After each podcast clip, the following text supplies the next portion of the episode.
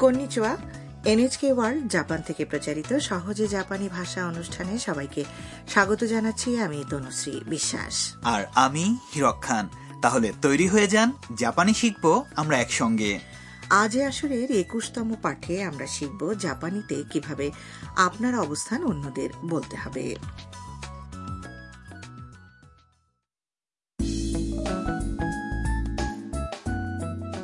Vietnam থেকে জাপানে আসা বিদেশি শিক্ষার্থী তাম এবং তার সঙ্গে একই বাড়িতে বসবাসকারী চীনা ফটোগ্রাফার মিয়া হোক্কাইদো ভ্রমণ করছে। তারা আজ সাপ্পোরো শহরের ক্লক টাওয়ার নামের একটি জনপ্রিয় পর্যটন স্পটে কাইতোর সঙ্গে দেখা করবে। বাইরে খুব শীত বলে তারা দুজন টাওয়ারের ভেতরে অপেক্ষা করছে। ঠিক তখনই কাইতোর ফোন এলো। তাহলে চলুন শুনি একুশতম পাঠের কথোপকথন।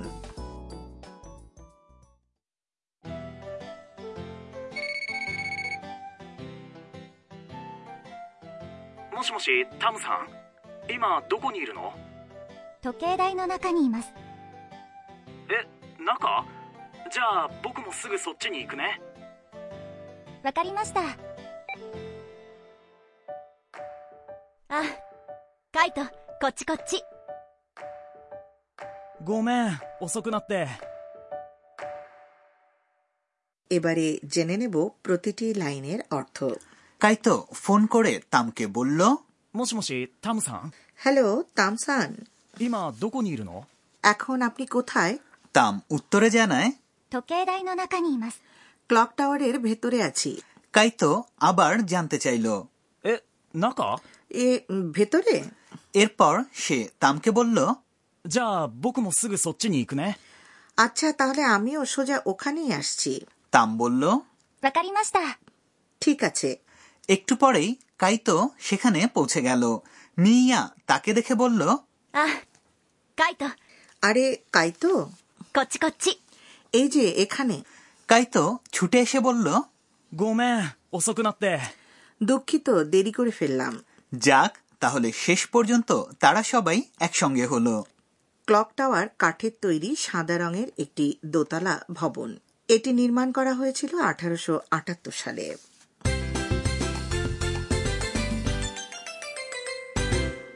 আজকের মূল বাক্য হচ্ছে আমি ক্লক টাওয়ারের ভেতরে আছি। এই বাক্যের গঠন প্রণালী মনে রাখলে আপনি কখন কোথায় অবস্থান করছেন তা একই নিয়মে জাপানিতে বলতে পারবেন। প্রথমে চলুন মূল বাক্যের বিভিন্ন অংশ ভেঙে দেখা যাক। হচ্ছে ক্লক টাওয়ার বা ঘড়ি টাওয়ারও বলতে পারি। আর নাকা মানে হল ভেতর। 時計台の中 কথাটির অর্থ ক্লক টাওয়ারের ভেতর এরপরে に পার্টিকেল দিয়ে অবস্থান বোঝানো হচ্ছে অর্থাৎ ভেতরে বোঝাচ্ছে আর সবশেষে আছে います অর্থাৎ আছি বা রয়েছি এটি আসলে いる অর্থাৎ হওয়া বা থাকা ক্রিয়ার মাসরূপ আর এ ধরনের ক্রিয়া বাংলায় প্রায় উজ্জ্ব থাকে এবারে আজকের ব্যাকরণ পয়েন্ট। কোনো ব্যক্তির অস্তিত্ব বা অবস্থান বোঝাতে ইমাস। ক্রিয়ারূপ ব্যবহার করতে হবে। এরকম অর্থে আগের একটি পাঠে আরিমাস ক্রিয়ারূপের কথা আমরা জেনেছি। তাহলে ইমাস কোন দিক থেকে আলাদা? আসলে ইমাস। ব্যবহৃত হয় মানুষ বা অন্য প্রাণীর ক্ষেত্রে আর বাদবাকি সব জিনিসের ক্ষেত্রে হবে আরিমাস। আপনি কোথায় আছেন তা কাউকে বলতে চাইলে ওই স্থানের নামের পরে জুড়ে দিন পার্টিকেল নি। এবং সবশেষে বলুন ইমাস। নিজের অবস্থান স্পষ্টভাবে বোঝাতে বক্তা বা শ্রোতা উভয়ের পক্ষে সুপরিচিত কোনো স্থাপনার নাম ব্যবহার করুন। আজকের পাঠের আমি ক্লক টাওয়ারের ভেতরে আছি। কথাটির মতোই সুপরিচিত স্থাপনার সঙ্গে নো পার্টিকেল যুক্ত করে তারপর ওই স্থানের তুলনায় আপনার অবস্থান মানে ভেতরে বাইরে সামনে পেছনে ইত্যাদি বলে সবশেষে বলুন নি ইমাস। যেমন আজকের মূল বাক্যে সুপরিচিত স্থাপনা হল ক্লক টাওয়ার তোকে দায়ী এবং অবস্থান হল ভেতর নাকা তাই না? ঠিক তাই। তাহলে বন্ধুরা এবার শুনে শুনে বলুন। 時計台の中にいます 時計台の中にいます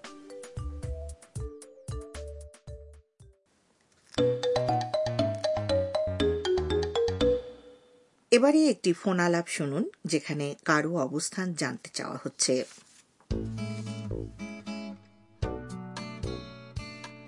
今どこにいますか改札の前にいます এই সংলাপে কি বলা হচ্ছে তা বোঝার চেষ্টা করা যাক। ইমা দোকনি ইমাস্কা। এখন আপনি কোথায় আছেন? ইমা। মানে এখন। অবস্থান জিজ্ঞেস করতে হলে বলুন। দোকনি ইমাস্কা। কাইসাৎস মাইনি ইমাস। টিকিট গেটের সম্মুখে আছি।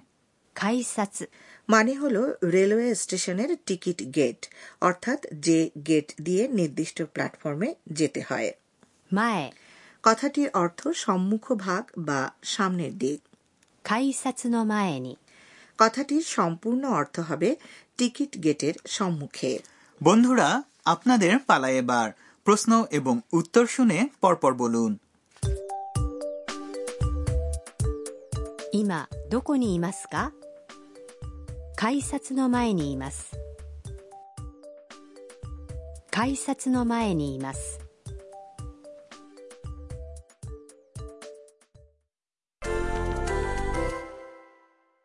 অন্যান্য স্থান নিয়েও অনুশীলন করা যাক ধরুন কোনো একটি কনভেনিয়েন্স স্টোরের ভেতরে আপনি অবস্থান করছেন কনভেনিয়েন্স স্টোর কথাটির জাপানি হল コンビニコンビニ আর ভেতর মানে তো আগেই জেনেছি 中 এবার তাহলে বলার চেষ্টা করুন コンビニの中にいます コンビニの中にいます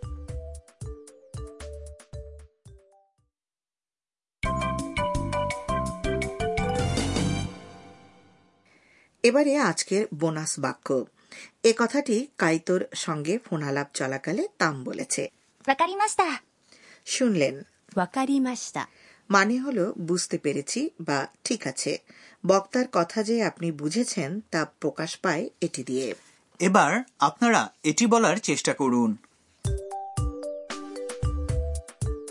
わかりました এ পর্যায়ে আরও একবার শুনে নেব আজকের স্কিট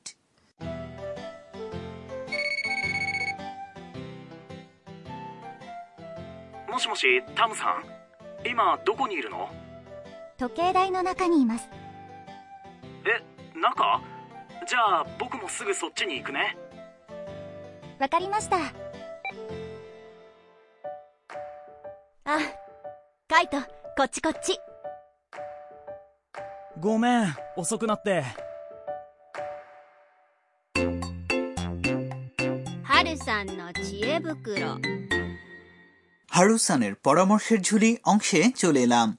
আজকের আলোচ্য বিষয় জাপানের কনভিনিয়েন্স স্টোর জাপানিতে যাকে বলে কম্বিনি।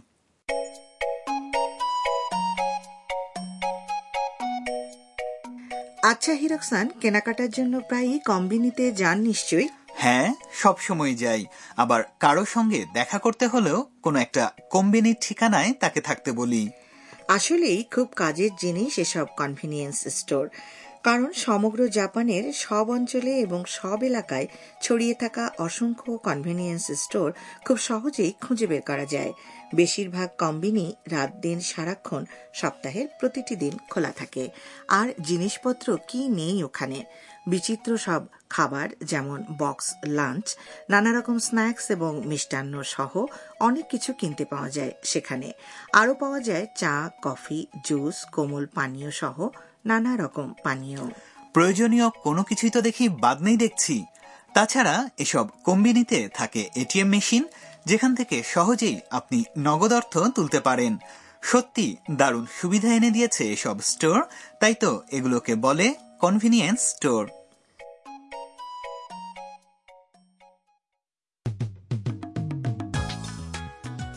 বন্ধুরা, কেমন লাগল আজকের সহজে জাপানি ভাষা? জানার অপেক্ষায় রইলাম। আগামী অনুষ্ঠান শোনার আমন্ত্রণ রইল।